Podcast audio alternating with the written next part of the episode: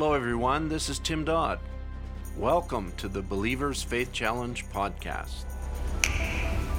Faithful to give witness to tens of thousands, yes, and to the millions that believe it.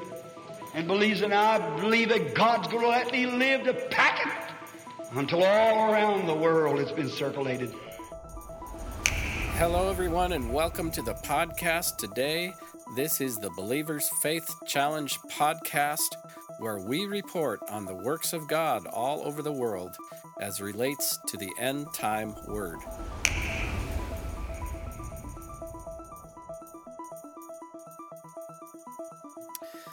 Well, welcome to all our friends around the world. Brother Mark Aho with you here on the Believers Faith Challenge podcast. We love you dearly. We are glad you are interested in the things we report on this podcast. It would be very difficult for us to accomplish very much without you and your support and your prayers. Today, we are going to be looking at the situation in Uganda. Again, it's a continuously evolving situation. And we have Brother Stephen Ibali with us. He's been with us before.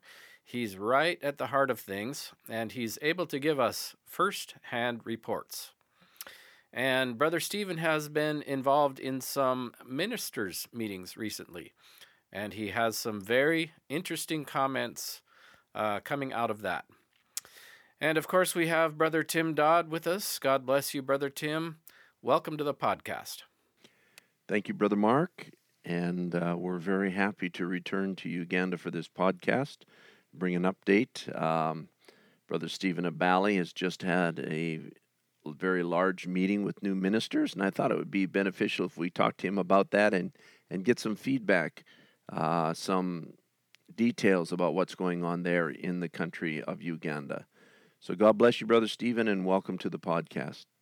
Uh, God bless you, Brother Tim. Uh, these big meetings are commonplace now. We had one in Mayuge, we had another in Buyende, and we had another in Nakalama. God bless you, and I'm really happy to be uh, part of this podcast today. I know you've just had a uh, very large meeting, as I mentioned, and we're grateful for what the Lord is doing there in Uganda. Sometimes people don't understand the logistics of putting together a meeting in the country of Uganda. It's not the same as over here where the facilities are much and the ability for people to move around is very much. So, before we get into the spiritual side, maybe you could just share with the people some of the what it takes to put this together and how far the brothers were coming and and what it took for them to get there and to be able to attend such a meeting. I think you've been in the country of recent. Uh, you know the road conditions that uh, we, we, we operate from. Uh, it's very interesting that when we are going to have those kind of meetings, uh, the people start moving very early in the morning, as early as 4 o'clock, because uh, we get these people from a radius of about 100 kilometers we operate in 12 districts and we have to transport them and feed them. It's an enormous dynamics to get this put together. It's not an easy thing. Was it just one service uh, all day, or was it uh, a series of services? Were you the only speaker? Was there other speakers? Um, how did that work out for you there? Uh, Brother Tim, uh, we had two services. I took one in the morning, and Brother James Katumba took the other. But in between the services, we get different ministers who come forward to start testifying exactly what this message means and what it has done to their lives, to their churches, uh, to their families. So we, we really have a, a, a nicely packed day. Yeah, we do. Having just been in Uganda, I am well aware of the need to uh, take these ministers into the Word of God and instruct them and teach them. Obviously, we can't revelate them, that's the work of the Holy Spirit. But if we can lay the Word out, the Holy Spirit can certainly anoint the Word and take these brothers and help them. And, and I will add that they may not be aware of how um, fortunate they are to have brothers such as yourself there in the country of Uganda versus what the message was like 40 years ago when it first came into the country. And brothers like yourself were coming in, and uh, there was nobody in the country to help instruct and answer questions and that sort of thing. And you had to kind of go on your own with occasional visits from very solid ministers like Brother Harold Hildebrandt and others. So maybe you could just share just your thoughts on um, the comparison between that generation and this generation and what it's like for the ministers there. Yeah, Brother Tim, this is very interesting.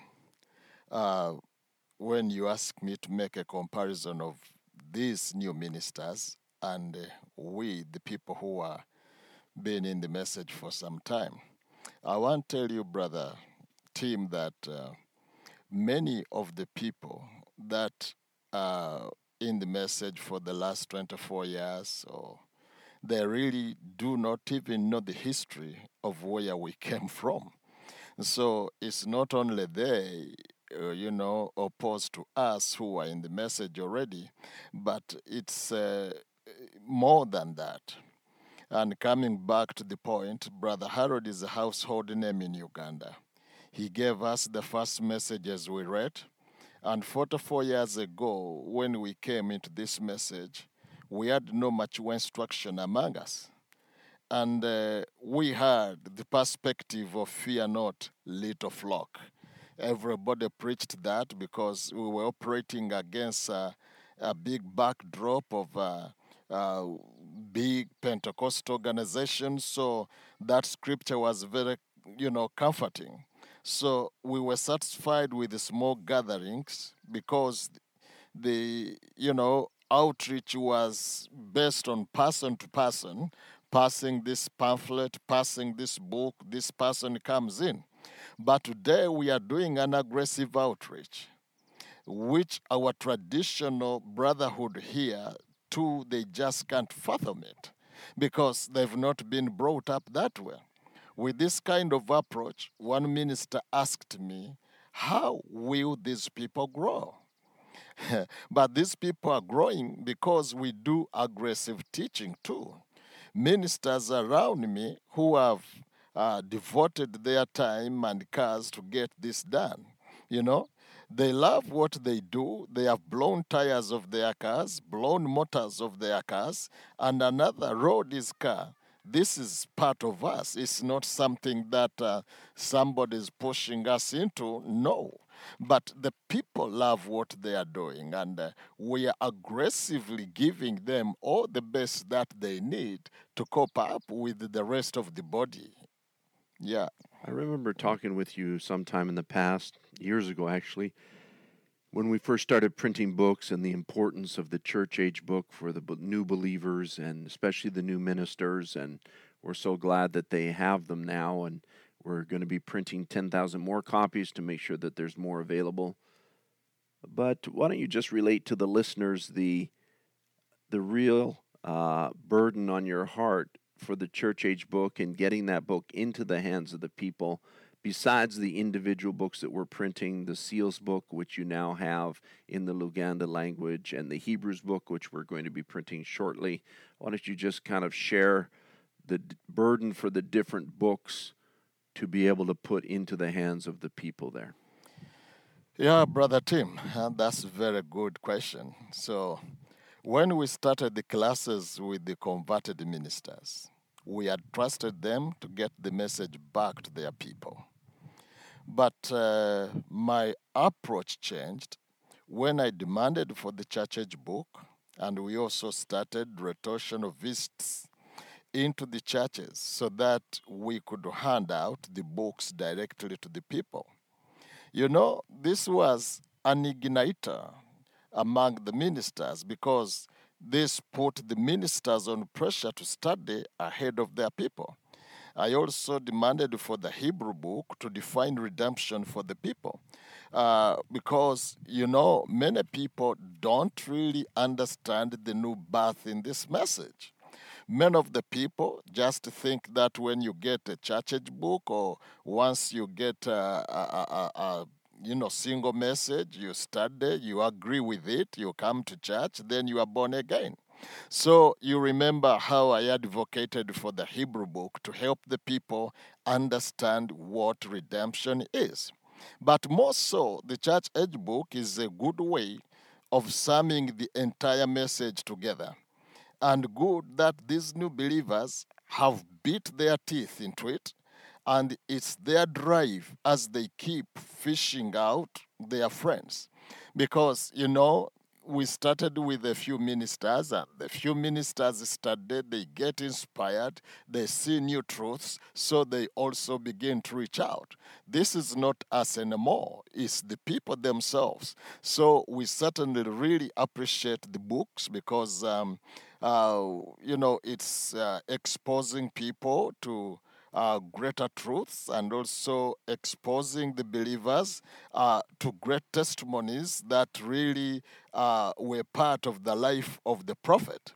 So these books is not enough that we can speak about them, but uh, they are doing a great job, brother Tim, and we appreciate you and the people that have uh, done their best to make this uh given to us.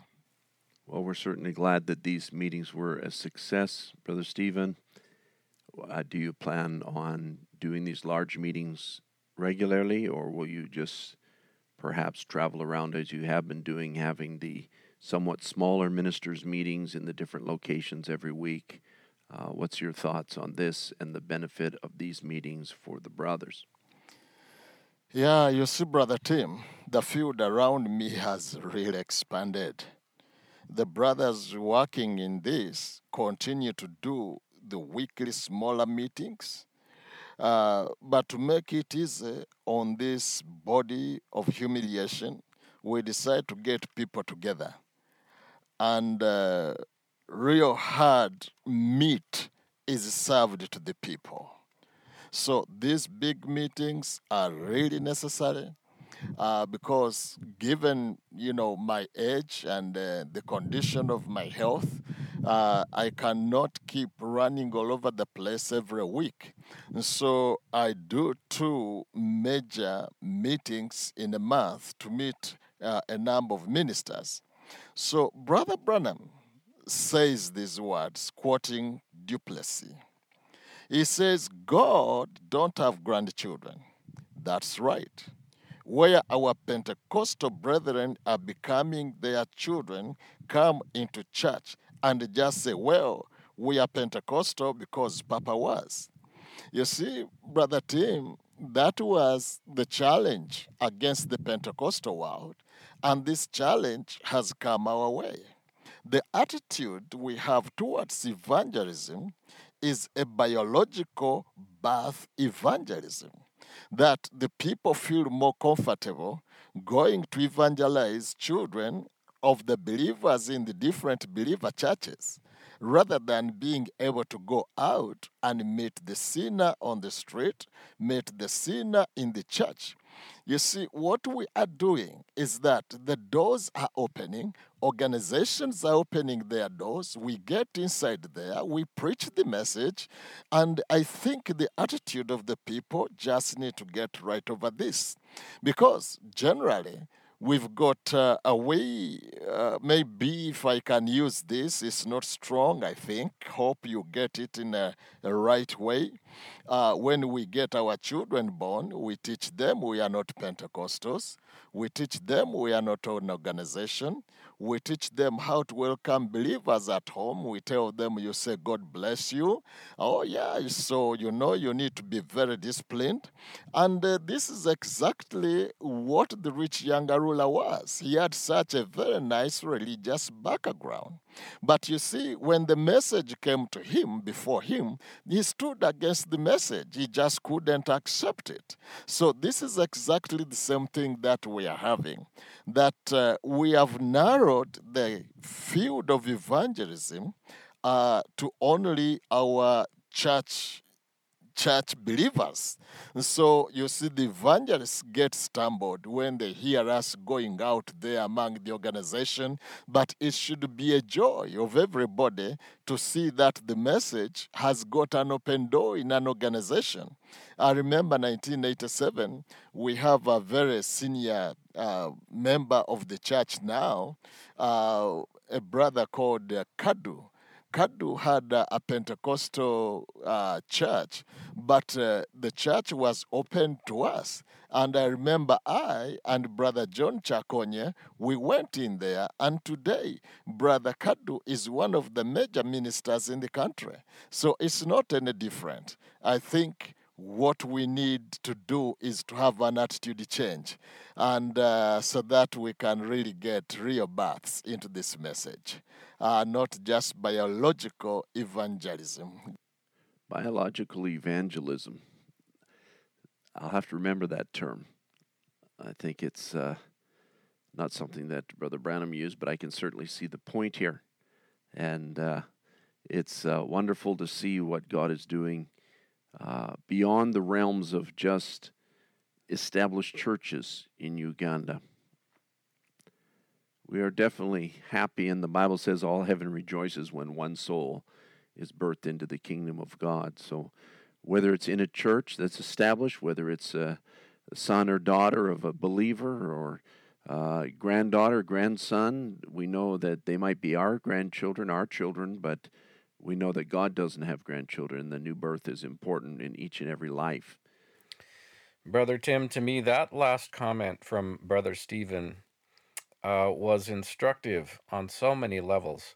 It's fascinating that they, uh, the existing message believers and evangelists, are having to expand their thinking from just evangelizing their own children within their existing churches to reaching out to denominational people and organizations and finding believers in there. We may have thought the days of that happening were past, but here it is happening in Uganda, and uh, we are going to have to grow in our thinking to catch up with it. Is this not the very definition of what Brother Branham talked about in the message End Time Evangelism, the calling of a bride out of an existing church? Well, it certainly is a part of it, Brother Mark, and uh, I think that it's whether they be called out of an existing church, whether they be called, as the scripture talks about, the uh, marriage supper from the highways, the byways, the hedges, the ditches, wherever they come from. This word, this word that God has sent us in this day, will gather the bride of Jesus Christ from all places where she is in this world. God will not leave one behind. We're quickly uh, approaching the end of God's redemptive purpose amongst the Gentiles. And all I can say is that our God is sovereign and supernatural, and He's doing the work, and we're just a part of what God is doing. And and end time evangelism is what Bible Believers is all about. So we want to talk more about uh, these ministers' meetings and what took place and the impact that this message has had on the believers there in the country of Uganda. We have some testimonies that we want to share and directly from some of the ministers. And so uh, we look forward to doing that, but we're out of time today. And so we'll put that off until next week. We'll have part two for this podcast and trust that what the believers, what the listeners have heard today will be a blessing to each and every one of you. And I want to say thank you to Brother Stephen Imbali for joining us today. God bless you, Brother Stephen. Yeah, God bless you, Brother Tim. It's been a pleasure to be hosted on the podcast today. And uh, it's always a pleasure uh, relating to the world that stands behind us in this. God bless you, everybody. Brother Stephen Ibali from Uganda. Thank you. And thank you for joining us, everyone. I believe that the things that we've heard today will spur us on to do all that we can for the kingdom of God in this end time move around the world. God bless you and shalom.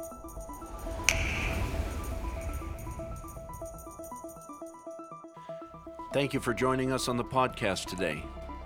Remember, friends, the bridegroom will not come until the bride has made herself ready. She must be both called and fully dressed by the Word of God. This is the Believer's Faith Challenge Report podcast. You can sign up for our email newsletter at BibleWay.org. Scroll to the bottom of the page where it says Newsletter. Fill in your name and email address and click Sign Up. In this email report, you will receive reports of the works of God in China, in Africa, in South America, in India, Europe, all over the world. We also publish a full color paper newsletter two times a year, complete with photographs, reports, and testimonies from all over the world. The newsletter is free. Just request it, and we would be happy to mail a copy to you. You can contact us by email at info at bible believers.org. That's info at bible believers.org. Or you can write to us at Bible Believers, P.O. Box 128, Blaine, Washington 98231. That's Bible Believers, P.O. Box 128, Blaine, Washington 98231. This is Mark Aho. Thank you for being with us today, and be sure to join us for the next Believers Faith Challenge Report podcast.